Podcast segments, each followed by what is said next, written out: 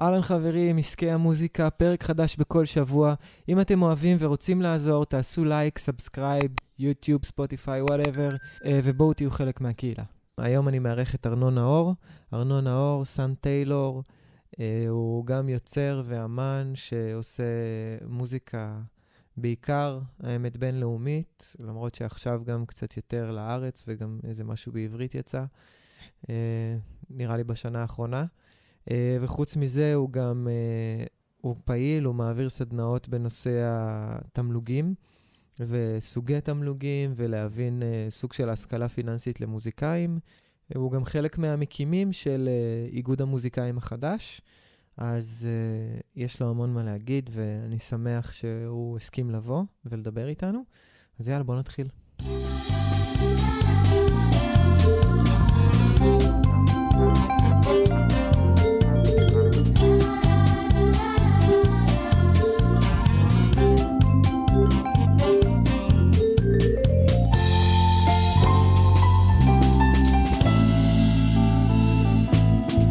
אהלן, ארנון, נאור, מה קורה, אחי?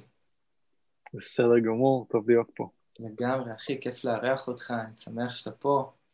Um, אני אתן קצת uh, רקע בקטנה, אני, uh, לפני שהזמנתי את ארנון, התארחתי בסדנה שהוא העביר על uh, חלוקת תמלוגים ועל הבנה יותר uh, רצינית בסוגי התמלוגים ואיך ניתן להשיג אותם ואיפה.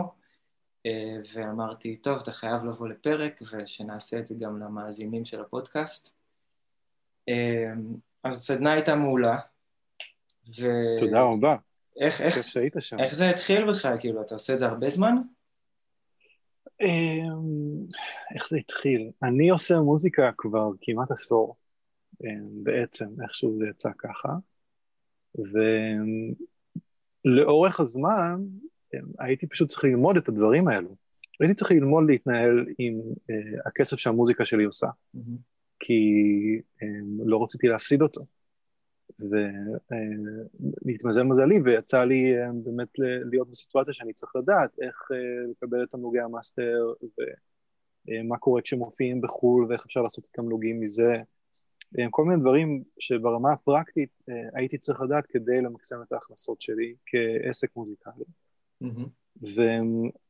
ואספתי המון מידע במהלך הדרך הזאת.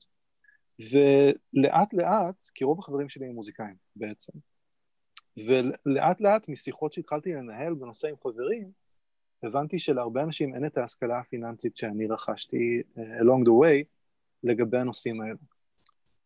ועברה, היה שיחה אחת ועוד שיחה, וככה עשרות שיחות עם, עם קולגות וחברים, שגרמו לי להבין שיש חסך מאוד מאוד משמעותי, אפילו מהותי מבחינת התעשייה שלנו, אמ, אצל רוב המוזיקאים, או אצל כולם לגבי חלק מהדברים. Mm-hmm. זה ככה זה מרגיש לי היום. שרוב האנשים לא יודעים את רוב הדברים, ושחלק מהאנשים יודעים את uh, חלק מהדברים. Mm-hmm. ומתוך הדבר הזה, um, התחלתי לייעץ, התחלתי לדבר עם אנשים. בקטע חברי, כאילו, מה, מה עם התמלוגי המאסר שלך, דרך מי אתה אוסף אותם, ומה, אתה יודע לגבי הכסף הזה מהטורים, שאתה יכול בעצם לקבל תמלוגים מאגודה זרה לגבי הטורים שלך. ויצא שכתבתי איזשהו מאמר לגבי תמלוגי המאסטר שהופיע בלזריה, שאני יודע שאירחת פה את נדי אצלך כן, בברודקאסט. אוקיי. נדי איש יקר ועושה רבות אה, למען המוזיקאים במשך שנים ארוכות. אני כתבתי איזשהו מאמר לגבי תמלוגי מאסטר שהופיע בגלזריה, ובעקבות המאמר הזה זה רק אה, הלך וגדל, כלומר יותר ויותר אנשים התחילו לשלוח לי הודעות ולהתקשר ולהתייעץ איתי לגבי הנושאים האלו, והתחבר לי שבעצם יש פה אה, חסך שהוא גם כתוצאה מאיזשהו טאבו, נוצר איזשהו טאבו שבו מוזיקאים לא מדברים על כסף. אמ, אתה מוזיקאי, זה אומר שאתה כותב שירים ואתה יוצר אותם. כן, שומע אותי? כן, רק נפלה לך המצלמה. אה, נכון.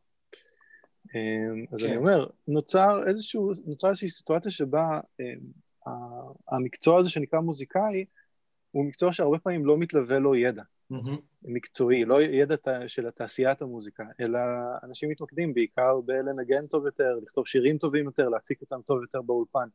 לגמרי.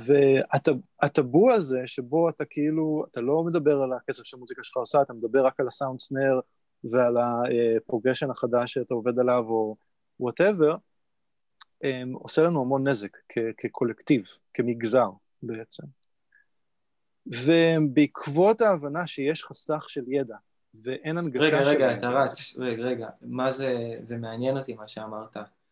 איפה, okay. אוקיי. איפה אתה מרגיש את, ה, את הנזק בתור קולקטיב? אני חושב שכשיש לך עסק שלא ממקסם את ההכנסות שלו באופן קבוע, בגלל שאין לו את ההשכלה הפיננסית לגבי זה, mm-hmm. זה יוצר נזק רב-מערכתי um, בכל, בכל פינה של התעשייה, של המוזיקה. אם הכסף לא מגיע למישהו בעצם היזם, שזה המוזיקאי, mm-hmm. שאחר כך יכול להשקיע את הכסף, הוא בדרך כלל עושה את זה, משקיע את הכסף שאין לו, בקליפים, באלבומים, בהפקות uh, מקור, אז התעשייה סובלת, כי התעשייה כל הזמן נשמרת באיזשהו סטטוס כזה שהיא לא, לא מגיעה לפול פוטנציאל שלה. יש לך אלף יזמים, אבל הם לא מנצלים את, אלף, את מאה אחוז ההכנסות שלהם. כן, כאילו אתה אומר... וההכנסות הולכות לאנשים אחרים. כן. הולכות לצד שלישי, הולכות לגופים, הולכות לכל מיני מקומות שהם לא היצרנים, הם ה, בעצם הספקי שירות מסוים. Mm-hmm. וזה פוגע בתעשייה שלנו. זה פוגע בה במשך שנים. כי אין דלק. זה אומר שפחות, בדיוק, יש פחות יצירה. בעיניי, אם, ו, ויש פחות איכות ליצירה. Mm-hmm. בעיניי זה, כסף הוא דלק, הוא דלק אה, לייצר אה, מוזיקה טובה יותר, לייצר הפקות טובות יותר. אה, בין אם זה אודיו ובין אם זה visual למקצוע שלנו. וכשאין לך כסף אז אין לך דלק ואתה יוצר פחות. אני חושב שזה נכון לגבי רובנו. לא כולנו, כן. ומוזיקאים, מה, מה שטוב ומה שרע בהם זה שאנחנו ניצור לא משנה מה. אנחנו ניצור גם עם הגיטרה הכי שכונה, וגם אם אין לנו מיקרופון טוב, וגם אם אין לנו אה, אה, עשר מאזינים, אנחנו עדיין ניצור מוזיקה, וזה אחלה וזה בסדר, אבל כשמסתכלים על תעשיית המוזיקה, שמגלגלת סכומי כסף, זה שהיזם לא יודע מה, מה המוזיקה שלו שווה מבחינת כסף, ואיך למקסם את ההכנסות שלו מהמוזיקה שלו, זה פוגע לא רק ביזם, זה פוגע בכל התעשייה. כן, לגמרי. מסכים איתך לגמרי לג... לגבי כל הטאבו הזה, זה הסיבה שהפודקאסט הזה התחיל. אני גם הרגשתי את זה באופן אה, מאוד מובהק ומאוד חזק, גם אחרי שנים של, אתה יודע, לשחות ב... בין האנשים ו... ועדיין בקושי להבין מה קורה מימיני או משמאלי, אז אה, כן. אמרתי, טוב, בואו בוא נתחיל. שזה מדהים, אני חושב שמה שאתה עושה פה הוא מבורך, הוא חלק מאיזושהי תופעה ש, שמתרחשת בשנים האחרונות. Mm-hmm. הפודקאסט שלך, ויש פודקאסט מיוזיק ביזנס, שהוא גם mm-hmm. בנושאים האלו, ועל עזריה שאירחת, ויחצנו לאן שאירחת, הסדנאות שלי והאיגוד, שתכף נדבר עליו, כל הדברים האלו הם פועל יוצא של אותה תופעה, שהיא הם, פתיחת המחסום של השיח סביב מוזיקאים בתעשיית המוזיקה. Mm-hmm. ומה זה בעצם אומר עסקי המוזיקה. כן. אמ, וזו תופעה מאוד מאוד מבורכת, מבורכת ושהיא תשנה אה, באופן מהותי לפי דעתי את השוק בשנים הקרובות. יס, הלוואי. אמן. אה, אוקיי, אז התחלת לעשות כן. אה, את הסדנאות לתמלוגים בעקבות כל מה, בעקבות החסך שראית שאנשים לא באמת מבינים בזה. אמ, כן, והאמת שקצת נמאס לי מלדבר פרטנית עם, עם, אתה יודע, עשרות אנשים בשבוע ששולחים לי הודעות, כאילו, אני מאוד אוהב לעזור, אבל הרגשתי שכאילו זה לא הגיוני ש, שזה מה שקורה, ושאני, שאם כולם לא יודעים, אז למה לא מארגנים איזושהי פלטפורמה אמ, שתלמד את הדברים האלו? אז התחלתי, התחלתי עם הסדנה, מתוך מקום של במקום 30 שיחות פרטניות, אני אעשה פעם אחת שיחה עם 30 אנשים. Mm-hmm. למשל, ואסביר להם. וככל שצללתי פנימה, ואני עושה את הסדנאות האלו כבר בערך שנתיים, mm-hmm. ככל שצללתי פנימה, אה, אני, חשב, אני שחשבתי שאני יודע כבר הרבה מאוד דברים לגבי תמלוגים בארץ ובחו"ל, גיליתי שיש הרבה שאני לא יודע. Mm-hmm. ולמדתי תוך כדי המון, וככל שלמדתי עוד ועוד, ראיתי עד כמה אה, באמת יש לנו, יש לנו פה בעיה בכל מיני אה, אה, סקטורים בתוך העולם הזה שנקרא עולם התמלוגים הישראלי. ואני מאוד מאוד שמח על כל הזדמנות שיש לי שאני יכול לעמוד מול מישהו או קבוצה של מישהוים ולראות את העיניים שלהם כזה נפתחות בכאילו קטע של וואט? אז מגיע לי כל הכסף הזה ואני, וואי, באמת? זה, זה תחושה נורא מספקת להיות uh, ברגע הזה. ולמזלי כבר יצא לי להיות ברגע הזה לא מעט פעמים בשנתיים האחרונות, וזה רגע מאוד שונה מ...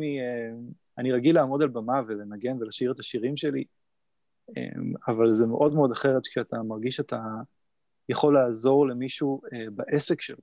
לא, יש לעזור למישהו עם הנשמה שלו, או לתת לו את אה, איזשהו ערך אה, אומנותי, כמו שאני רגיל לעשות כל שנים, ויש משהו אחר מאוד בלתת איזשהו ערך שהוא ערך כזה, ערך עסקי נקרא לזה. Mm-hmm. שבעיניי משליך, בגלל התעשייה שלנו, משליך באופן ישיר על החלק האומנותי. אני מרגיש שכל פעם שאני מלמד מישהו למקסם את ההכנסות שלו, אני בעצם עוזר באופן ישיר ליצירה שלו, וזה אומר שעזרתי למישהו להביא את, ה-say שלו אמנותי לעולם. Mm-hmm. זו הרגשה מדהימה. ואני נורא נהנה לעשות את הסדנאות האלו. אמ, בהתחלה קצת חששתי, כי בכל זאת אני, אני אומן ואני לא, אתה יודע, אנחנו, אנחנו לא כל כך אוהבים לדבר על כסף, זה בדיוק הבעיה. אבל uh, באמת הסיפוק פה הוא גדול uh, מאשר החשש. כן. ומבחינתי זה התחיל איזשהו תהליך ש... שהיום אני נמצא במקום אמ, שבעצם הסדנה הניעה אותי להיות חלק מה... מהצוות הזה שהקים את איגוד המוזיקאים, את צלילים. מתוך הבנה שיש את מה שקורה עכשיו בשטח, כל הדברים שצריכים ללמוד כדי למקסם את ההכנסות שלנו במוזיקה, המצוי, מה שנקרא, ואותו נורא חשוב להנגיש ולהעביר הלאה. בעזרת סדנאות, בעזרת אה, אה, איזושהי פלטפורמה אינטרנטית שאנחנו רוצים לבנות באיגוד. שתנגיש את הידע הזה אה, אונליין. ויש את הרצוי, כלומר, את מה שאנחנו רוצים שיקרה. כי ככל שאני עושה את זה יותר, אני מבין שיש המון המון דברים שצריכים לתקן, שצריכים לשפר בתעשייה שלנו, בתחום התמלוגים ספציפית. כן. ומפה בעצם הגיע נולד האיגוד, אבל אה, טוב, זה אולי את בהמשך. האיגוד, כן, בוא נגיע אליו אחרי שנסיים עם הסדנה. אז בעצם הוקמה, הוקמה הסדנה הזאת, והחוויה שלי, כשאני, אה, לפני חודש זה היה, אני חושב, אה, התחלתי לראות את הסדנה והתחילו ליפול לי האסימונים לגבי התמלוגים והכסף שמגיע לנו וכל זה, אה, שמתי לב שזה מאוד דומה למה שנקרא השכלה פיננסית. אה, ואז גם התקשרתי אליך ואמרתי לך, מה אחי, זה אותו דבר. אמרת לי, כן, זה פשוט השכלה פיננסית למוזיקאים. אה, ואני חושב כן. שיש כמה עקרונות בהשכלה פיננסית, שברגע שהסוויץ' במוח מסתובב כדי להבין את העקרונות האלה, נורא קל גם להבין את, ה, את עניין התמלוגים. שזה, שזה בגדול, כאילו, הכי בפשטות שיש, פשוט בוא נגיד שאנחנו, רוב האנשים, או לפחות מה שאני הייתי לפני שקראתי קצת על השכלה פיננסית, זה, טוב, אז הבנק לוקח לי 20 שקל אה, כל חודש על כרטיס אשראי, אה, בקטנה, מה זה 20 שקל? אני עושה כמה אלפים בחודש, לא מזיז לי. אממה, כשה-20 שקל האלה מתפרסים על כל החיים שלי, 50 שנה קדימה, ה-20 שקל האלה הופכים לחצי מיליון. עכשיו זה רק על הכרטיס אשראי, ועוד חצי מיליון על העמלה של העברות בנק שאני עושה, ועוד חצי מיליון פה וחצי מיליון שם, וכבר הייתי יכול להיות מיליונר, כביכול בסוף חיי, רק אם הייתי חוסך את העמלות האלה. אה, אז לגמרי. זה בדיוק גם מקביל להשכלה הפיננסית למוזיקאים ולכל החישוב על תמלוגים, כי גם הרבה פעמים בתחום הזה אנחנו אומרים, יאללה, מה זה תמלוגים? אני מקבל 50 שקל כל חודש? נו, מה אני אעשה עם זה? זה לא באמת נותן לי שום דבר. כן, אז, אז, ומה שאתה אומר הוא מאוד מאוד נכון, וזה בהחלט מאוד קשור. אמ, העניין, העניין עם התמלוגים זה שלפעמים זה 50 שקל ולפעמים זה 5,000. נכון. ומה שגיליתי, ואני מגלה עדיין, כל פעם שאני מייעץ או מעביר את הסדנה, זה שרובנו פשוט לא יודעים כמה שווה לנו השמעה. כן. או כמה שווה סטרים. Mm-hmm. כאילו אין לנו את התפיסה הזאת, כשכתוב לך בבנק שהכרטיס אשראי שלך עלה 20 שקל, אז הכל מאוד מאוד ברור, אתה יודע, זה עולה 20 שקל לחודש, ואולי זה יעלה ל-21 שנה הבאה, אבל זה הסכום. Mm-hmm. אבל זה שאנחנו כיוצרי מוצר, שהוא שיר, שמשמיעים אותו ברדיו ומופיעים איתו על במות או מפיצים אותו בדיסק או, ב, או בדיגיטל, שאנחנו לא יודעים כמה ההשמעה הזאת או כמה הביצוע הזה שווה, זה מה שגורם לרבה מאיתנו פשוט לא להיכנס פנימה לתוך התחום המאוד ספציפי הזה של אה, השכלה פיננסית למוזיקאים, מה שקראת לזה יפה, ולכן אנחנו לא יודעים מה מגיע לנו באמת. כי אם אני אומר לך שנגיד עשית אה, אלף שקל השנה בתמלוגי פדרציה ולא מאה שקל בשנה, זה מאוד משנה את איך שתתייחס לדבר הזה, mm-hmm. שנקרא תמלוגי מאסטר. כן. אה, או פדרציה. או, זה מאוד ישתנה לגבי, היחס שלך לעניין מאוד מאוד ישתנה. Mm-hmm. ואם זה עשרת אלפים, או אם זה מאה אלף שקל, אז הוא עוד יותר ישתנה. Mm-hmm. וזה הדבר הראשון שבעצם צריכים לתקן ולדבר עליו בעיקר. כלומר, מה, קודם, קודם כל, מה הם סוגי התמלוגים השונים, כי יש יותר מאחד, והרבה מוזיקאים אפילו לא יודעים את זה, mm-hmm. שיש לנו כמה סוגים של תמלוגים שאנחנו עושים. כן. תכף ניכנס לזה. וב' כל כמה באמת השמעה שווה. עכשיו, הרבה פעמים, אה, אה, אין אפשרות, ואמרתי לך את זה לפני כן, אין באמת אפשרות אה, להגיד מספר וזהו, וזה שגר ושכח כמו ה-20 שקל של כרטיס האשראי, כי המספרים האלו משתנים כל הזמן, אבל עדיין יש איזשהו בול פארק, ואת הבול פארק הזה צריכים להבין כדי להבין את הערך של מה שאנחנו מייצרים החוצה. אז מי, אז מי עכשיו... יכול לתת לנו את הבול פארק הזה? שאלה טובה. אה, בעיקרון, אנחנו מקבלים כ... אולי, אולי רגע זה הזדמנות טובה באמת לשים דברים שנייה על השולחן לאותם מוזיקאים שמקשיבים עכשיו ואולי רוצים לדעת את הסוגים השונים של התמלוגים mm-hmm, ולהבין mm-hmm. בגדול איך הסיסטם עובד. Mm-hmm. כי זה קשור. כן. אמ, כי אנחנו מקבלים דוחות. אם אתה חבר ב- ב- בארגונים השונים, בחלק גדול מהם אתה מקבל איזה שהם דוחות או יש לך איזשהו אינדיקטור לגבי איפה הושמעת וכמה הושמעת וכמה זה היה שווה לך. Mm-hmm. אמ, אבל אולי נתחיל רגע מאיזושהי סקירה אה, כללית כזאת, קדימה. לטובת מי שלא סגור, אז יש בגדול שלושה סוגים מרכזיים של תמלוגים. יש את uh, התמלוגים שאנחנו מקבלים על זכויות היוצרים שלנו, כלומר, יוצרים זה מי שכתבו, הלחינו או uh, uh, איבדו את היצירה, mm-hmm. ובשביל זה יש את אקו"ם, זה הגוף שאוסף בישראל את תמלוגי זכויות היוצרים. יש את תמלוגי המאסטר או תמלוגי ההקלטה, אה, שזה בעצם מישהו בעל ההקלטה. פעם בעל ההקלטה, אה, מי שמימן את הזמן באולפן ושילם את המשכורות לנגנים וכהנה וכהנה, היה הלייבל. היום, ברוב ההפקות בישראל, אה, זה אנחנו, זה היזמים המוזיקליים. כן. שמשלמים על זמן אולפן או שמקליטים בבית, ולכן אנחנו בעלי הקלטה ברוב הפעמים. Mm-hmm. ויש תמלוגים כל פעם שההקלטה הזאת מושמעת, אה, על ההקלטה עצמה. אז יש תמלוגי זכויות יוצרים ויש תמלוגי מאסטר, אה, תמלוגי הקלטה, שאותם אוספים אה, בארץ הפדרציה והפיל. הם בעצם שני גופים שעושים אותו דבר, אוספים בעצם את הכספים מגופי השידור השונים ומהמקומות השונים על שימוש בהקלטה. Mm-hmm. והפרמטר השלישי, הסוג תמלוג השלישי, זה תמלוג למבצעים, לאנשים שניגנו בהקלטה או שרו בהקלטה. אמ, ואת זה עושים שני גופים שונים בישראל, הראשון זה אילם שאוסף את אה, תמלוגי הנגנים, והשני זה אשכולות שאוסף את תמלוגי אה, הזמרים והמבצעים הקוליים בהקלטה.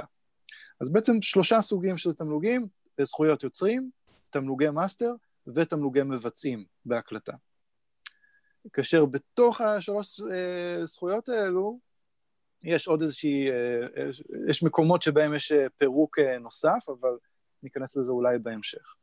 אז בעצם נוצר מצב שיש בארץ חמישה גופים שונים שאוספים את כל עוגת התמלוגים על, על ביצוע ושידור שיר. כלומר, כל פעם ששיר משודר ברדיו, בטלוויזיה, מבוצע live במועדון, אה, או, או מושמע, ההקלטה שלו מושמעת במועדון או באולם חתונות או בבית עסק, כל פעם שמישהו קונה דיסק אה, בחנות או תקליט, כל פעם שמישהו לוחץ play אה, ביוטיוב או בספוטיפיי, כל פעם כזאת מייצרת תמלוגים, ובדרך כלל תמלוגים שונים, כלומר מספר תמלוגים שונים, כשדיברנו על שלושת הסוגים. זהו, זה ככה בגדול, כן. זה כבר די הרבה מידע. כן. השאלה אם... וזה בעצם יוצר מצב, אני רק זה כן. אשלים, שזה יוצר מצב שמישהו כמוני למשל, שהוא גם כותב את השירים וגם מקליט אותם אה, בבית או באולפנים, אז הוא בא להקלטה והוא גם אה, מנגן את, ה, אה, את הביצועים עצמם בהקלטה או שר אותם, בעצם צריך להיות רשום לפחות לארבעה גופים שונים mm-hmm. בישראל.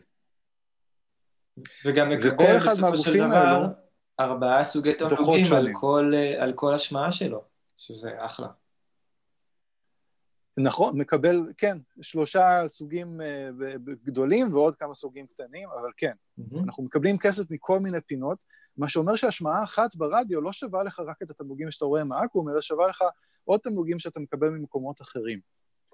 Um, ונורא קשה להגיע לאיזשהו מספר כולל, אני ניסיתי לעשות את זה כמה פעמים, ובגלל שזה משתנה כל שנה, אז uh, קשה לבוא ולהגיד, uh, השמעה אחת ברדיו, כשאתה לוקח את סך כל התמלוגים ביחד, שווה לך X. Mm-hmm. אבל אני כן יכול להגיד שהמספרים האלו זה ברמת ה... זה יכול להיות 100 שקל, זה יכול להיות 200 שקל, יש כל מיני משתנים אה, בדרך, אה, גם ההסכמים השונים שנחתמים אה, אה, בין גופי התמלוגים לבין גופי השידור משתנים כל כמה שנים, או לפעמים לעיתים קרובות יותר, אז הסכומים שהם מרוויחים עבורנו כדי לחלק אחר כך כתמלוגים, גם הם משתנים, ויש עוד המון המון משתנים שונים בתוך הגופים עצמם, שהם אה, אה, אה, בהתאם, מה, מה, מה, כמה תמלוגים אתה מקבל מכל גוף. אה, אבל, זה, אבל יש מספרים, כלומר זה, זה כן. כן מצטבר בסוף. בעיקר כשמה שמצטבר גם זה ההשמעות עצמם. כאילו על השמעה אחת אתה מקבל X, ואז על עשר השמעות אתה מקבל Y, ועל מאה השמעות אתה מקבל Z. אה, וזה גם לא שנה אחת, זה כל שנה. כן. לכל החיים. בתקווה ש... לכל החיים. זה בגדול, הרבה... הקונספט של תמלוגים הוא, אה, לגמרי אפשר להסתכל עליו כסוג של פנסיה למוזיקאים.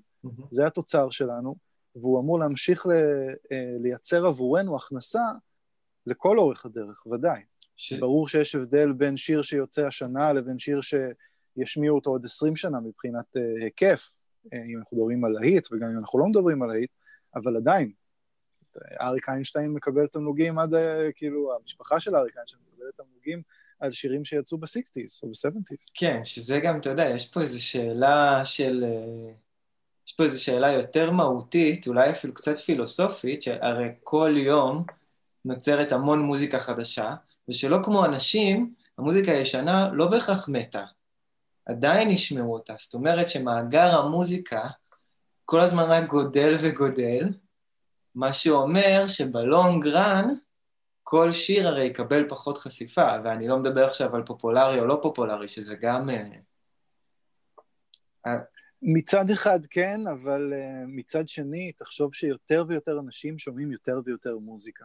כי אם אני ואתה פעם, טוב, אני לא יודע בין כמה אתה, אבל אני הייתי קונה דיסקים. כן. נראה לי אתה הרבה יותר צעיר. לא, יש לי מיליון דיסקים.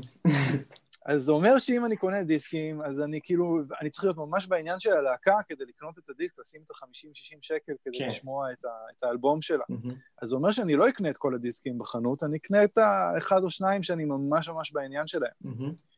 והיום, עם חשבון בספוטיפיי, או באפל מיוזיק, או בכל מקום אחר, אתה צורך הרבה הרבה יותר מוזיקה. Mm-hmm. ואתה הרבה, אתה לא, לא סופר את זה, כלומר, אתה יכול לשמוע אה, אה, פנטרה וביונסה, ואד שירן והארמון בזמן, והכל ביחד כאילו נכנס לך לתוך, ה, לתוך הסטרים, הסטרים, הסטרים המוזיקלי שלך, ואתה בכלל לא סופר את זה. כן. מה שאומר שאנחנו כ, כאנושות, אנחנו נצרוך גם הרבה יותר מוזיקה בעתיד ככל ש... אה, לשם זה הולך. נכון, כן. ככל שהזמן עובר.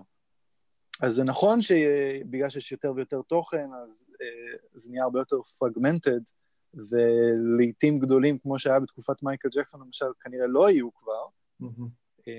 אבל עדיין יש הרבה הרבה אה, מקום לגדול, גם בתוך העולם הזה של כאילו להוציא החוצה מוזיקה ולגרום לה להישמע. כן, ו... וצריך, וגם שם, בתוך העולם הזה של התמלוגים, למשל, צריכים לעשות כל מיני אדפטציות ולהבין uh, מספרים. Mm-hmm. הרבה פעמים כזה אומרים לי, מה, אבל זה כאילו, מה, סטרים בספוטיפיי שווה לי חצי סנט. נכון? משהו כזה. Mm-hmm. המספרים משתנים, אבל בגדול stream בספוטיפיי שווה, שווה חצי סנט. אז מה זה? זה כלום כסף. Mm-hmm. זה כלום כסף אם יש לך אלף streams. אמ, זה כבר לא כלום כסף אם יש לך עשרת אלפים streams, אפרופו הדוגמה שלך עם ה-20 שקל אה, מבנק לאומי. כן. אמ, זה בטח שלא מעט כסף כשזה מגיע למיליון streams, וכבר יש שם 4,000 דולר בקופה, וזה ממיליון streams, ומה קורה אם זה 10 מיליון, ומה קורה לכל החיים. כן. אמ, אז גם שם צריכה להשתנות איזושהי חשיבה, אנשים נורא מזלזלים בכסף שמגיע מ streaming. Mm-hmm. אז נכון שלחלקנו באמת, בטח בהתחלה, הכספים האלו הם מאוד מאוד לא מהותיים, אבל יש שם פוטנציאל גדילה מאוד גדול, וצריכים להבין שגם זה כסף. כן, לגמרי. ובאמת, אה, ככל שמסדרים את זה יותר, זה גם שאתה מקבל יותר כסף. אנחנו, נגיד, במלאבי, במשך כל התקופה היינו מקבלים פעם בכמה חודשים מ-CD Baby את ה-50 דולר האלה שמתאגד אצלם, אבל אחרי, כן. ה, אחרי הקורס איתך, אחרי הסדנה, בעצם הלכתי ועשיתי סדר בדברים, וראיתי שה-50 דולר האלה זה רק על האלבום הראשון שלנו. חוץ מזה, כל השאר אנחנו לא מקבלים כלום, זה לא, זה מבולגן ולא רשום בצורה מסודרת, והתחלתי באמת לעשות סדר רציני, אבל, אבל כן, ככל קודם ש... קודם כל זה ממש משמח אותי לשמוע, כש, כשאתה אומר משהו כזה, זה, זה, זה הסיבה שאני עושה את זה. כן. כדי שנעשה את הסדר הזה, כל אחד ואחת מאיתנו. זה ממש, ממש כיף לשמוע. יש הרבה סדר לעשות, ואני חושב שהרבה אנשים, ובצדק, כזה אומרים, יואו, אין לי כוח, זה כזה, אני רוצה רק לנגן ולעשות מוזיקה, ומה אני צריך להתעסק עכשיו עם חמישה גופי תמלוגים שונים, ומה זה תמלוגי סטרימינג, וכאילו... אבל זה באמת, ברגע שאנחנו מסדרים את זה ומבינים את זה קצת יותר טוב, mm-hmm. פה באמת יש את, העניין, את העניין של חשיבה. כלומר, אם אתה מתייחס לעצמך כעסק, כעסק מוזיקלי, וזה לא משנה אם זו הכנסה אה, מאוד מאוד אה, שולית בתוך סך ההכנסות שלך בחיים, אבל עדיין איזושהי הכנסה, לבין אה, מישהו שמתפרנס 100% אך ורק מהמוזיקה. אם אתה מסתכל על עצמך כעסק מוזיקלי, בעיניי אתה חייב להבין את, ה, את, ה, את הדבר, את, את העולם הזה בעצם. כן. ולא לא, לא, לא כולם צריכים להבין בכל הרזולוציות, ולרדת לרזולוציות הכי נמוכות שיש, אבל כן צריכים להבין בערך את ה big picture. מגיע לי תמלוגים מפה, מהסטרימינג, ומגיע לי תמלוגים על שימוש במאסטר שלי, ומגיע לי תמלוגים על זה שכתבתי את השיר, ומגיע לי תמלוגים על זה ששרתי את השיר הזה או, או ניגנתי אותו. ואז להבין פחות או יותר מה צריך לקרות ואיזה מין אה, סקירה שנתית אתה צריך לעשות כבעל אה, זכויות, כבעל זכויות תמלוגים, אה, כדי למקסם את ההכנסות שלך. כן. וברגע שאתה עושה את הדבר הזה לעצמך, ועובר לפחות פעם בשנה, אם לא פעמיים או שלוש, ובודק מה, מה המצב, מה נשתנה, מה קורה עם התמלוגי סטרימינג, הכל מגיע, מה קורה עם התמלוגי מאסטר, קיבלתי כבר את הדוח מהמייצג שלי או מהפי"ל, mm-hmm. אז זה פשוט ניהול יותר נכון של העסק שלך. כן, כן, לגמרי. אז רגע, אני רוצה לאתגר אותך בכמה שאלות. יש. בנוגע ל, לסוגי התמלוגים. בוא נתחיל עם אקו"ם. תמלוגי כתיבה והלחנה. מילים ולחן? כן, מילים ולחן ועיבוד, שעיבוד כן. זה בעצם נגזרת של המילים והלחן. וזה באמת כאילו שאלות שרק ביומיים האחרונים דנתי עליהן עם חברים. אז כאילו, אתה יודע, זה הכי טרי, זה כל הזמן עולות השאלות האלה. אז נגיד בנוגע לכתיבה והלחנה, הרבה פעמים לא ברור מי בדיוק כתב את השיר. כן, יש את, ה, את הדרך המסורתית, אתה יודע שבתוך להקה או בתוך הרכב מוזיקלי או יוצרים, מישהו בא עם שיר מוכן ואומר יאללה בוא ננגן אותו, וזה נורא קל להבין מי כתב ומי הלחין את השיר. אבל גם המון פעמים זה לא עובד ככה, ומישהו בא עם איזה כמה מילים, או עם פזמון, או עם...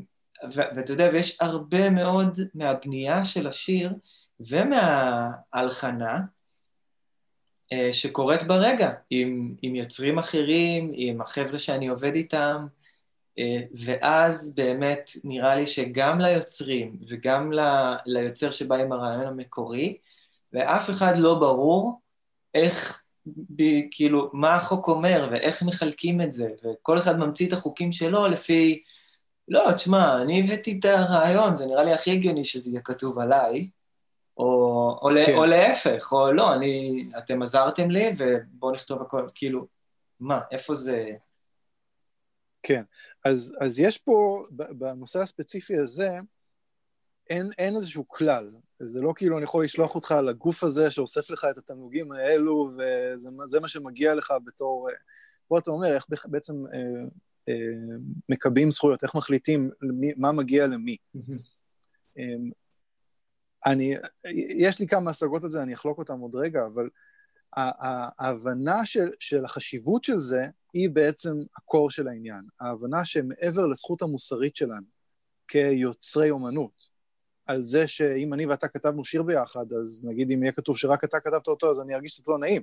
Mm-hmm. אז יש פה איזשהו עניין של זכות מוסרית, שכאילו אנחנו עשינו ביחד את היצירה, אז נתחלק באיך שהיא מוצגת כלפי חוץ, אה, בשם שלה, אז יש, ויש פה גם את העניין הכלכלי. כלומר, אם אתה יודע שה-20 אחוז או ה-100 אחוז, מה שזה לא יהיה, שווים לך איזשהו ערך כלכלי, אמ, אז גם זה מן הסתם משנה את הגישה שלך לדבר הזה. Mm-hmm. עכשיו, לגבי החלוקה של הזכויות, ב, ב, בין אם זה בתמלוגי זכויות היוצרים, או בין אם זה בתמלוגי המאסטר, מי הוא בעל ההקלטה. Mm-hmm.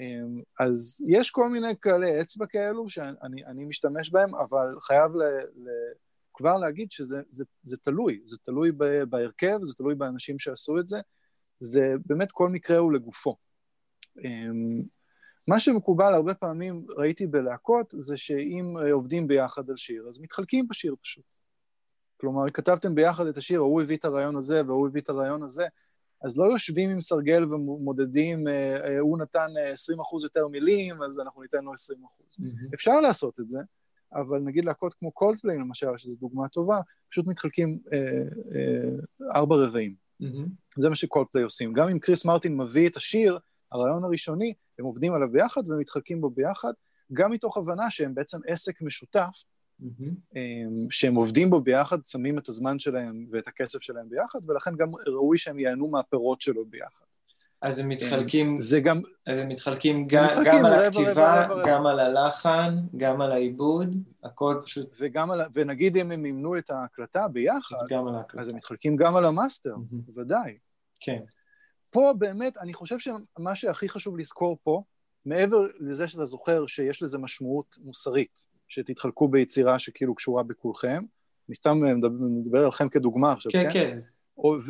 וב' שיש פה משמעות כלכלית, כלומר משהו, אה, יש משהו שיש לו ערך כספי, זה באמת השאלה של מה, מה, מה באמת קרה, מה הדבר הכי נכון. כלומר, מי הביא מה, אם נגיד אה, אתה מימנת את ההקלטה ושאר חברי הלהקה הם פשוט עזרו למוזיקה לקרות, כאילו כתבו ביחד איתך את המוזיקה, אז האם נכון שכאילו תתחלקו בתמלוגי המאסטר? אולי לא, אולי ראוי שאתה תקבל את כל תמלוגי המאסטר במקרה הזה, כי אתה זה שמימנת את כל הפרוצדורה. כן. לכן זה נורא תלוי מצב. אם יש לידר אחד שכתב גם את רוב המוזיקה, והוא זה שהביא את, ה, את הכסף לממן את ההקלטה שלה, אז יכול להיות שזה לא נכון שכאילו החלוקה תהיה בין כל חברי הלהקה. כן, זה ברור. בסיטואציה של להקה זה תמיד, תמיד, סיטואציה של להקה היא תמיד יותר מורכבת, והעצה הכי גדולה שאני יכול לתת בסיטואציה הזאת היא לדבר על זה. כן. לדבר על זה לא כשאתם יושבים באולפן וכותבים את השיר, כי אולי זה לא הזמן הכי טוב לדבר על זה, אבל לדבר על זה לקראת הריליס, להגיד, אוקיי, טוב, אה, זה עשינו ככה וככה, ואני מימנתי ככה וככה.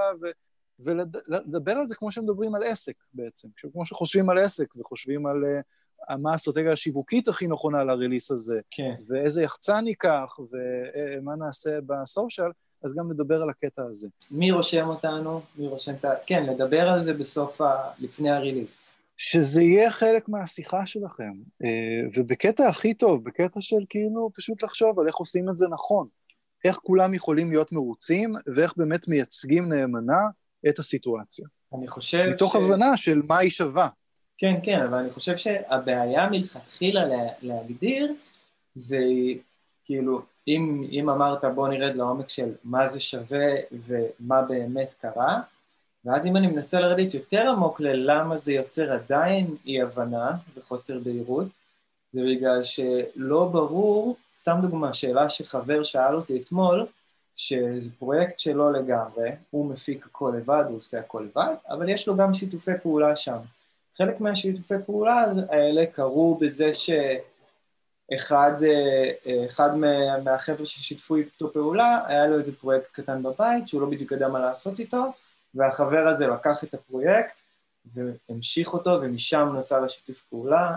הם המשיכו את השיר ביחד ויצאו איתו ביחד, ואז הוא שאל אותי בעצם מה, של מי המאסטר במקרה כזה.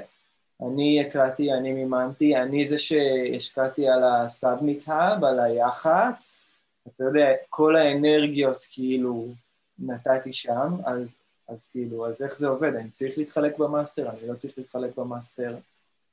זה בעצם... כן, ה-rule of thumb פה בדרך כלל הוא מי שמממן הוא זה שהוא הוא, בעל המאסטר, בדרך כלל זה נהוג, אבל שוב כל מקרה לגופו, כלומר נגיד ועבדת עם איזשהו, הבחור הזה עבד עם איזשהו מפיק וכאילו המפיק הזה עבד לו אה, שיתוף פעולה הזה, הוא עשה אותו בחינם לגמרי, למרות שזה העבודה שלו והוא אה, בדרך כלל יש לו תעריף גבוה, mm-hmm. והוא עשה את הוויתור הזה על, על, על תשלום תמורת אחוזים בעצם mm-hmm. מההצלחה העתידית של הדבר הזה, מתוך אמונה בדבר הזה. זה קורה הרבה פעמים שמפיק עובד, בעיקר בתקופה הזאת, שמפיק עובד עם אומן, נגיד על, על תעריף מופחת, תעריף זול יותר, mm-hmm. אבל מבקש אחוזים בהצלחה העתידית, בזכויות היוצרים וגם בזכויות המאסטר. זה מאוד מקובל. כן. ושוב, אין פה, זה לא, זה לא שחור ולבן, זה אפור, זה מה שמתאים לסיטואציה. Mm-hmm. כן, זה... פשוט חשוב להבין, פשוט חשוב להבין את זה לפני. אמ, כי אם לא מבינים את זה, אם נגיד הבן אדם שעבדת איתו לא יודע בכלל מה זה תמלוגי מאסטר, והשיר הזה נהיה להיט, ובעצם הכל מגיע אה, אה, אליך בלי שהוא בכלל ידע שהדבר הזה קרה, mm-hmm. ואז פתאום הוא לומד על זה, זה מתכון לסיטואציות לא נעימות ולפחות כיף. כן. אז חשוב באמת, א', ל, ל, שזה באמת אחת הסיבות שחשוב שכולנו נבין מה הדברים אומרים, mm-hmm. במה אנחנו מתחלקים בעצם, או מול מה אנחנו עובדים בעצם, ואז לחלק את זה בצורה הכי הוגנת והכי מותאמת לסיטואציה. תשמע, זה פשוט הזיה שלא מלמדים את זה בבתי ספר למוזיקה. אני חושב שנוגעים בזה, אבל אה, אני, זה, אני זה לא, לא מספיק לגעת בזה. אני לא למדתי את זה. זה לא מספיק לגעת בזה. נכון, גם אני לא, לא אני, אני למדתי באנגליה, לא, לא למדתי בארץ, אבל כאילו אני, אני לא, למדתי את זה מעט מאוד באנגליה, ו, וגם זה ברמת הנגיעות, וזה מסוג הדברים שצריכים לחזור עליהם. Mm-hmm. ו, וזה שאין מקור בישראל שמרכז את כל המידע הזה, ו, ובעצם אה, מאפשר לאנשים לגשת וללמד את עצמם, כמו שהם מלמדים את עצמם אה, לכתוב שירים, או לעבוד עם הקומפרסור דרך איזה טיוטוריאל, mm-hmm. זה, זו בעיה, וזו אחת מהבעיות שהאיגוד רוצה לפתור, כלומר להנגיש את הידע הזה. מעבר לזה שבאמת אני יכול להגיד שאני מדבר עם כמה גופי, אה, גופי השכלה גבוהה במוזיקה, לעשות שם את הסדנאות ולעבוד איתם על הנגשת הידע הזה mm-hmm. בתוך הפלטפורמות שלהם. Mm-hmm. האיגוד גם רוצה לבנות איזושהי מערכת כזאת בעצמו, אמ, שתנגיש את הידע הזה, כי זה פשוט יעשה לכולנו הרבה יותר טוב כן. כשהמידע הזה שם בחוץ. כן, מדהים. אוקיי, yes. אז, אז האיגוד. כן. יס. Yes.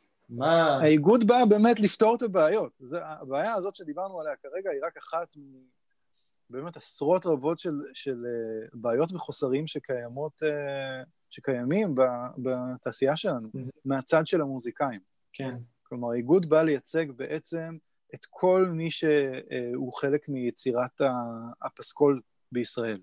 Mm-hmm. שזה גם הכותבים, המלחינים והמעבדים, זה המפיקים המוזיקליים, זה הזמרים, זה הנגנים, זה כל מי שבעצם עושה מוזיקה. כן. אחת מהבעיות שנוצרה כתוצאה מזה שיש גופי תמלוגים שאוספים זכויות, זה אוסף לנגנים, וזה אוסף לזמרים, וזה אוסף ליוצרים, שנוצרה מעין הפרדה מלאכותית אה, בגלל הנושא של הזכויות בין האוכלוסיות האלו, כשלמעשה מדובר על סקטור אחד, מדובר על קהילה אחת גדולה שעובדת ביחד כל הזמן, הנגן עם המפיק, עם הכותב שירים, עם ה-whatever, ואנחנו לא מסתכלים על ההפרדה הזאת. הרבה פעמים אנחנו גם הכל. Mm-hmm. אתה למשל עושה כמה דברים, אני עושה כמה דברים mm-hmm. בתוך העולם הזה שנקרא להיות מוזיקאי. ובעצם הקורונה, הד, הדיבור הזה התחיל כבר לפני, כלומר, בערך מאז שאני מתעסק בהנגשת ידע בנושא תמלוגים, עלו כבר רעיונות לגבי אה, יצירה של איזשהו גוף או איזושהי חשיבה כזאת על אה, לעשות משהו אה, ביחד. אה, אבל באמת הקורונה חשפה באופן מאוד מאוד אה, בוטה עד כמה חסר לנו כל אחד שייצג את כל הסקטור הזה של מוזיקאים בישראל. איפה זה באמת היה עד היום? כאילו... שאין. זה איפה שזה היה. כלומר, לא יש גופי תמלוגים. כן, כלומר, יש איזשהו גוף שנקרא איגוד המוסיקאים, אה, שקם בשנות ה-70, ובעצם מייצג אה, בעיקר נגנים אה, ומעבדים ונגני תזמורות, mm-hmm. וזה ארגון שאין בו כמעט חברים צעירים, הוא ארגון שלא באמת מתקשר החוצה עשייה, והוא לא באמת עושה את מה שאנחנו רוצים לעשות, שזה לייצג את כל הסקטור, mm-hmm. מול הממשלה, מול uh, uh, הגופים המוניציפליים השונים, מול גופים עסקיים, כמו למשל גופי התמלוגים. חסר איזשהו קול אחד, והגוף הזה הוא, הוא, הוא לא הקול הזה. כן. אז החלטנו שאנחנו צריכים להקים את הגוף הזה. אנחנו צריכים להיות אלו שאומרים, רגע, אנחנו סקטור אחד, מגיע לנו שיראו אותנו, בין אם זה במתווה הקורונה, ובין אם זה ביצירת הזדמנויות, ובין אם זה בחקיקה שתקדם את האינטרסים של המוזיקאים שנים קדימה, כמו שקידמו בתחום הקולנוע למשל, עם חוק הקולנוע. Mm-hmm. למה אין חוק מוזיקה בישראל? למה אין תמיכה בהפקות מקור ישראליות מהממשלה? מה, מה זה חוק הקולנוע? אני לא מכיר. כן, זרקתי את זה ככה ל... אמ, חוק הקולנוע נחקק לפני 21 שנה, אמ, והוא בעצם אמ, אומר שהמדינה משקיעה כספים בהפקות מקור ישראליות בתחום הקולנוע. כאילו יש תקציב שנתי. ובאמת ב-20 שנה יש תקציב שנתי, אה, היום הוא קרוב ל-100 מיליון שקל בשנה. וואו. כלומר, לא, לא, לא פינאץ, שהולכים בעצם אה, לטובת אה, הפקות מקור ישראליות בתחום הקולנוע. והחוק הזה שינה באופן קיצוני את כל אה, פני הקולנוע הישראלי. כלומר, המון המון אה, הפקות אה, מקור נסמכו ומסתמכות עדיין על הכספים מה, מהקרן הזאת, מקרן הקולנוע. Mm-hmm. והמון הישגים שקרו במהלך 20 השנה האחרונות, אני בטוח שאתה יכול להסתכל אחורה ולהגיד, אה, וואו, היו כל כך הרבה סרטים מצליחים ישראלים, כן. בופור, האסונות של נינה, כן, כן. המון המון סרטים שהצליחו גם ברמה בינלאומית, כתוצאה מזה שהם קיבלו את התמיכה הזאת, זה ממש שינה את התעשייה. זה הפך אותה לתעשייה הרבה יותר גדולה ומשמעותית בישראל. כן. אין חוק מקביל כזה בתחום המוזיקה. וזה ועוד שורה של חוקים אחרים הם לגמרי אה, בעדיפות של האיגוד לקדם. לקדם את המעמד של המוזיקה והמוזיקאי בישראל, כי אנחנו, מה לעשות, קצת אה, מרגישים אה, נכשלים ולא מיוצגים, underrepresented לגמרי, לא רק ברמה הממשלתית, גם, ברמה, גם מול העיריות, גם מול גופים עסקיים. חסר סדר, חסר uh, דחיפה uh, של האינטרסים שלנו. Mm-hmm. ובעצם זה מה שהאיגוד בא, בא לעשות, למלא את החסר הזה, שאגב, יש גופים כמונו, אנחנו לא פועלים באיזשהו ריק, um, בעולם, באנגליה יש שני איגודי מוזיקאים, פעילים מאוד, שעובדים הרבה מאוד עבור, ה, עבור המוזיקאים שנמצאים שם. Mm-hmm. לא רק בקידום של חקיקה ובהנגשת ידע, כמו שדיברנו עד עכשיו, אבל גם ברמת uh, זכויות סוציאליות והטבות uh, uh, בחנויות וייעוץ פיננסי, mm-hmm. למשל, וייעוץ משפטי, כל מיני דברים שאיגוד מקצועי מספק עבור, ה... עבור החברים שלו, בין אם אתה תסריטאי או נהג מונית או מורה, אז איגוד מקצועי אמור לדאוג לאינטרסים שלך. Mm-hmm. ו- ולנו בארץ אין את הדבר הזה, ובאנגליה ובגרמניה ובצרפת ובעוד הרבה מקומות שאנחנו מסתכלים עליהם ואומרים אנחנו רוצים להיות כמוהם, יש. וזהו, ואנחנו באנו לתקן. יש לנו רפרנס ואנחנו עובדים אה, מולו ומולם כל הזמן. אה, אנחנו גם בתקשורת עם חלקם כדי לקבל אה, רעיונות. איזה יופי. ו- ואנחנו רק בתחילת העבודה, כלומר, אנחנו בעצם עמותה רשומה מזה חודשיים בערך, ו- ואנחנו כרגע עמוק בבנייה של תשתית לטובת הדבר הזה, ומגייסים כמה שיותר אנשים שיצטרפו אלינו. כרגע יש לנו בערך 500 חברים, mm-hmm. שזה לא מעט, אבל כשמסתכלים על התעשייה, אנחנו מעריכים שיש בערך 15 אלף מוזיקאים פעילים. אני, אני מאמין שהקורונה תשנה את המספר הזה קצת uh, בתקופה הקרובה, uh, לצערי ולצערנו, אבל עדיין יש פה אוכלוסייה מאוד מאוד גדולה, שא' לא מבינה שהיא אוכלוסייה, וב' מאוד צריכה את התמיכה ואת העזרה של איגוד מקצועי. Mm-hmm. ואנחנו אומנם רק בתחילת הדרך, אבל זה כבר, אנחנו מרגישים מאוד מאוד מרשים ש-500 איש הרימו את הכפפה והבינו שאנחנו עושים פה משהו שהוא חשוב, לא רק לשנה הזאת או לשנה הבאה, אלא עשרות שנים קדימה, גם לכל מי שיתחיל את, את הקריירה המוזיקלית שלו ושלה בהמשך הדרך. Mm-hmm. אם הבת שלי למשל תחליט שהיא מוזיקאית, אני הייתי רוצה לדעת שיש איגוד שדואג לאינטרסים שלה 20 שנה מעכשיו. כן. אז אנחנו ממש בתחילת הדרך, אבל uh, כבר אנחנו מרגישים ורואים תוצאות, אנחנו כבר עוזרים, uh, בין אם זה בייעוצים ובין אם זה בעדכון של, ה, של האוכלוסייה שלנו, של, של המוזיקאים לגבי מה קורה שם בנושא הקורונה, ומתווים ופיצויים, mm-hmm. ו... אפשר לראות בדף פייסבוק שלנו כן. ובמיילינג שלנו שאנחנו כל הזמן מעדכנים מה שקורה, ויש המון המון תוכניות לעתיד. והרבה דברים שצריכים לעשות. כן, זה מאוד נוח שברגע שיוצאת תקנה מהממשלה, אתה קם בבוקר ואתה רואה בצ... באיגוד המוזיקאים, מסבירים לך את זה בשפה שלך, ואומרים, תלחץ על הלינק הזה ותלך תיקח את הכסף שלך עכשיו. זה מאוד נוח כן, ש... זה, שיש דבר כזה. זה מאוד נוח, וזה, וזה מה שצריך לקרות, וזה שזה לא היה עד עכשיו, זה פשוט כי לא, לא התארגנו על זה עד עכשיו. כן. זה קצת כמו סטארט-אפ, של לבוא ולהגיד, אנחנו צריכים את המוצר הזה, אנחנו כקהילה, אנחנו צריכים את הגוף הזה שידאג לנו בצורה הזאת. וזה רק דוגמה אחת, והיא פעוטה יחסית. כן. שאתה קם בבוקר ואתה רואה מה אתה צריך לעשות. Mm-hmm. פעוטה ולא פעוטה, כן? כן. אבל um, זה רק אחת מיני רבות, באמת. אותי אישית זה נורא מרגש שאנחנו בעשייה הזאת. אה, אני, אנחנו גם קבוצה של שמונה שמובילים את הדבר הזה, וכולם עושים את זה בהתנדבות מלאה ועם הרבה מאוד אש ותשוקה, באמת לייצר את, ה, את המנגנון הזה. כן. אה, נד, נדי שאירחת פה, מה זה עזריה, הוא אחד מה, מהאנשים האלו. Mm-hmm. נדמה לי שכשאתה ראיינת אותו זה היה ממש בתחילת הדרך, הוא לא רוצה אפילו לספר על זה מראש שזה היה בתחילת הדרך. כן. אבל הנה, עכשיו אנחנו כבר, זה הדבר האמיתי, זה קורה. מדהים, אז מה נגיד, ה... סתם מתוך ההבנה שיש לך עכשיו, מה החלום שלך לראות בעוד שנה מהיום? וואו, שנה זה לא הרבה זמן. אז שנתיים, אמ, שלוש. תראה, הדבר שאני מרגיש כרגע אה, ברמת התשוקה הכי חזק, זה באמת לקדם איזושהי תהליכי חקיקה, שכמה שנים down the line, יובילו לשינוי מסיבי uh, בתחום שלנו. חוק המוזיקה על משקל חוק הקולנוע למשל, זה לגמרי דבר שכזה. זה ממש יעשה, זה יהיה Game Changer פסיכי לתעשיית המוזיקה בישראל, כי זה פשוט יכניס הרבה הרבה יותר כסף.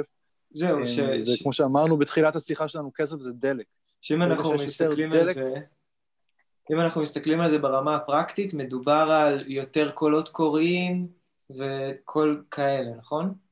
יותר הפקות מקור. אם היום יש לך את מפעל הפיס ומועצת mm-hmm. הפיס שכאילו uh, תומכת בכמה עשרות פרויקטים בשנה uh, של הפקות מקור בתחום המוזיקה, כן. אז חוק המוזיקה, משקל חוק הקולנוע, אפילו אם לא, לא יהיה מדובר על תקציבים בסדר גודל של קולנוע, של 100 מיליון שקל, אפילו אם זה יהיה חצי מזה או פחות, תח, ת, תחשוב כמה הפקות מקור אתה יכול לייצר בתחום המוזיקה, שהוא הרבה יותר זול מתחום הקולנוע כדי לייצר הפקה. Mm-hmm.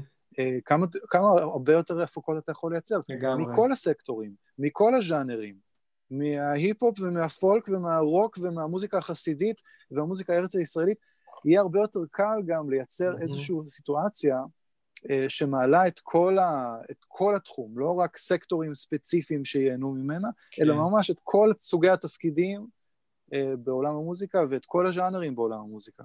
מה שנקרא, The rising tide will lift all boats. כל הספינות כן, יעלו למעלה. זה באמת הרבה יותר קל במוזיקה, במיוחד היום, במיוחד שהכל יהיה הרבה הרבה יותר זול, קליפים, הפקות, הכל זול.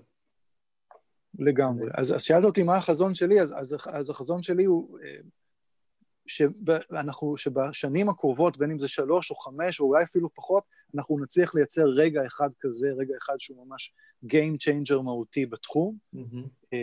שיכניס אה, יותר כסף והרבה יותר רוח למפרשים של תעשיית המוזיקה המקומית, ובין לבין שנייצר המון המון ניצחונות קטנים כאלו, שמעבר לזה שאתה קם בבוקר ואתה יודע מה אתה צריך לעשות כמוזיקאי כדי לקבל את הפיצויים שלך, אה, או לדעת איך אתה יכול לקבל את התמלוגים שלך, mm-hmm. אפילו לייעל את העבודה מול הגופים השונים, גופי התמלוגים השונים, אפילו לייצר הזדמנויות מול אה, אה, עיריות, כמו שעשינו אגב כבר עם עיריית תל אביב, עשינו איזושהי סדרה של הופעות, mm-hmm. יחד עם מוזיאון ארץ ישראל ועיריית תל אביב, עוד הזדמנויות למוזיקאים מ... יש המון המון גופים, גם גופים עסקיים וגם גופים מוניציפליים, שרק מחכים שיקום גוף כזה שיבוא וישתף איתם פעולה ויעודד יצירה ויעודד עשייה mm-hmm. ו- ויכניס בעצם רוח למפרשים המוזיקליים של העיריות, של הגופים העסקיים. אז אני חושב שאנחנו יכולים לעשות, גם בלי קשר לדברים הגדולים, ה-game changers האלו, המון המון עבודה uh, במקביל, uh, שתעלה את, uh, את הערך של התעשייה שלנו ותייצר ערך עבור המוזיקאים. מדהים. הלוואי, יאללה. יס. תיכנס מלא כסף לתעשייה, קדימה. כן.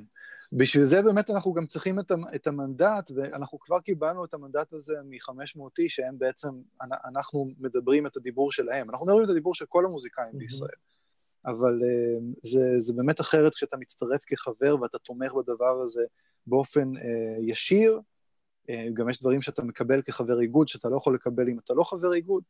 ובאמת, אה, אם, אם כאילו שומעים אותנו עכשיו מוזיקאים, אני ממש מפציר בכם, כנסו לאתר של איגוד המוזיקאים, תראו מה, על מה אנחנו מדברים, ותצטרפו אלינו, כי עכשיו גם, ההצטרפות עכשיו היא קריטית, גם בגלל שאנחנו לפני בחירות, אה, אני לא יודע מתי אתה אה, משמיע את זה, אבל אנחנו בעצם עוד כמה, עוד כמה חודשים אנחנו נעשה בחירות מסודרות לוועד המנהל שלנו, שבעצם יגדיר את האסטרטגיה של, ה, של האיגוד הזה קדימה. אז נורא חשוב להצטרף עכשיו ולהיות גם אלו שמשפיעים על איך האיגוד הזה, לאיזה כיוונים האיגוד הזה הולך ומה הוא הולך לה, באמת לבצע בשנים הקרובות עבור המוזיקאים. וגם כל מיני דברים שאנחנו בטח נציע לחברי האיגוד אה, כבר בעצם, באופן מסוים, ש, שלא יהיו פתוחים לכולם, כמו ייעוץ פיננסי וייעוץ משפטי ודברים אחרים. Mm-hmm. אז באמת, לתמוך בנו עכשיו, זה, זה השלב. קדימה, לתמוך באיגוד המוזיקאים, מי שעדיין לא חבר. אה, תגיד, מה אתה חושב שצריך לקרות בשביל ששאר ה-14,000 וחצי מוזיקאים שקיימים בארץ אה, כן. גם ייכנסו? אני חושב שהם צריכים לראות את העשייה שלנו. אה, חלק זה early adopters, ה-500 הראשונים האלו שהצטרפו, הם אנשים שמבינים את הנחיצות של הדבר הזה, mm-hmm. אולי מכירים את חלקנו אישית, כי אני כמו, אני יש לי תעשייה שלי בתור סנטלו כבר לא מעט שנים, ואנשים גם מכירים אותי מהסדנאות וממקומות אחרים. Mm-hmm. נדי כנ"ל ועוד שאר כן. החבר'ה שנמצאים בשמינייה, אנחנו הבאנו אה, יחד איתנו אה, על גבינו מה שנקרא הרבה אנשים, early adopters. כן. אני חושב שככל שאנשים יראו יותר ויותר עשייה יותר ויותר הזדמנויות שאנחנו מייצרים ו- ודברים שאנחנו עושים בשטח, אה, הם יבינו את הערך של הדבר הזה. כן. ויצטרפו. כן. בסופו של דבר מדובר פה על 400 שקל אה, דמי חבר, כמו הכניסה לאקו"ם, ש... נכון? כן, במקרה של אקו"ם זה, אתה צודק, זה 4, אני חושב שזה 420 עכשיו, בקמפיין גיוס עשינו 400 שקל. אמ, אני חושב, אני חושב שעכשיו דמי חבר הם 420 לשנה.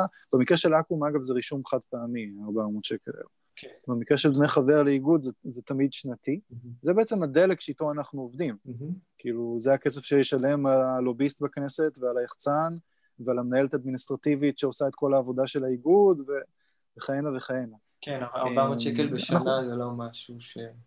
ובהחלט אני חושב שווה להשקיע בתוך העסק שלנו. זה מה שמקובל ב- ברוב האיגודים האחרים, יש גם סכומים יותר גבוהים. זה, זה בעיקר, אני, אני חושב על זה, מעבר לזה שיהיה פה ערך ישיר לאנשים שמצטרפים, בדמות ייעוצים והטבות וכל מיני דברים כאלו, mm-hmm. יש פה גם את העניין של הסולידריות, זה עניין של להבין שאנחנו קהילה אחת, שיש לה אינטרס משותף אה, לקדם דברים מול המחוקק, מול העיריות, מול whatever, אנחנו צריכים גב, אנחנו כ- כסקטור צריכים גב, ואנחנו קודם כל צריכים להבין שאנחנו סקטור. Mm-hmm. הקורונה מאוד מאוד עזרה לזה, להבין שאנחנו בעצם סקטור, שכאילו מסתכלים עלינו כסקטור, ואולי דופקים אותנו גם כסקטור. Mm-hmm. ובשביל שאנחנו, אה, אה, בשביל שלא ידפקו אותנו, אנחנו צריכים בעצם שמישהו ידבר איתנו.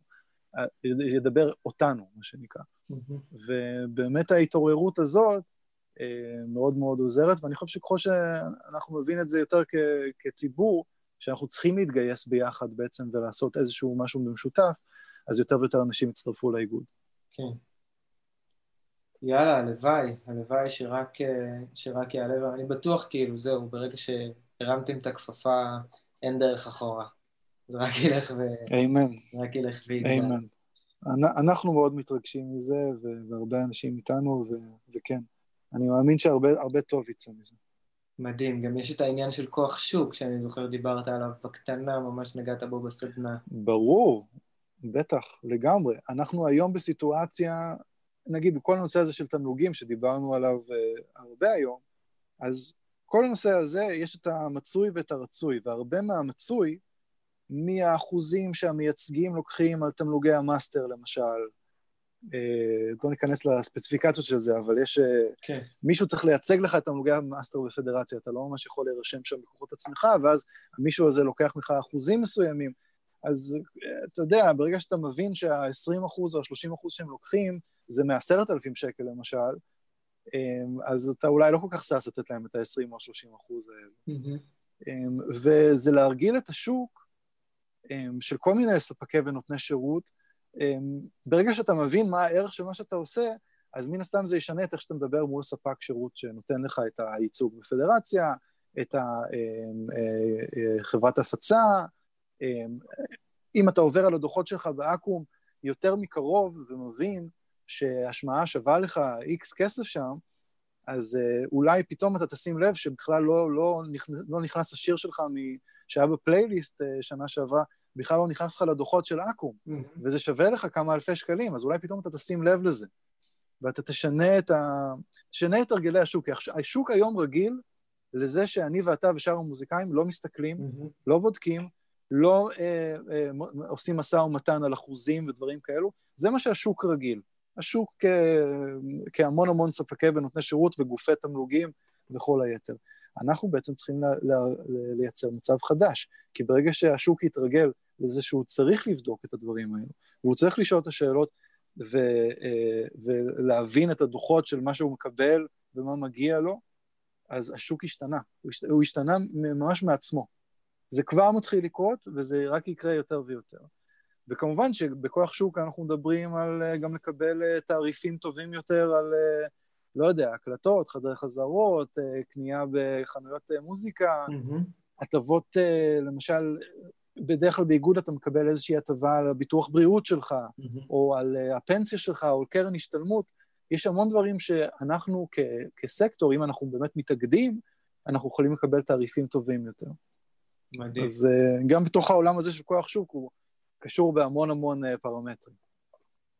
נפלא, זה נשמע נפלא, אני באמת מתרגש כאילו ל... לראות מה יקרה עוד כמה yes. שנים עם... Uh... עם טכנולוגיות חדשות וכוח חדש ש, שיעזור לנו ובתקווה יעשה לנו את החיים הרבה יותר קלים. אני בטוח שזה יקרה. אני בטוח שזה יקרה כי הנה, זה כאן. מדהים, מדהים, אחי, איזה כיף. תודה לכם שאתם yes. עושים את זה. כיף שאתה חלק מזה. תודה, אני באמת רואה אותך ואת העשייה שלך כחלק מה, מהתנופה הזאת. כלומר, יש המון המון uh, גופים ואנשים עצמאיים שעושים עבודה, ו, ובעצם התנופה הזאת היא מה שהכי ישנה את הדברים.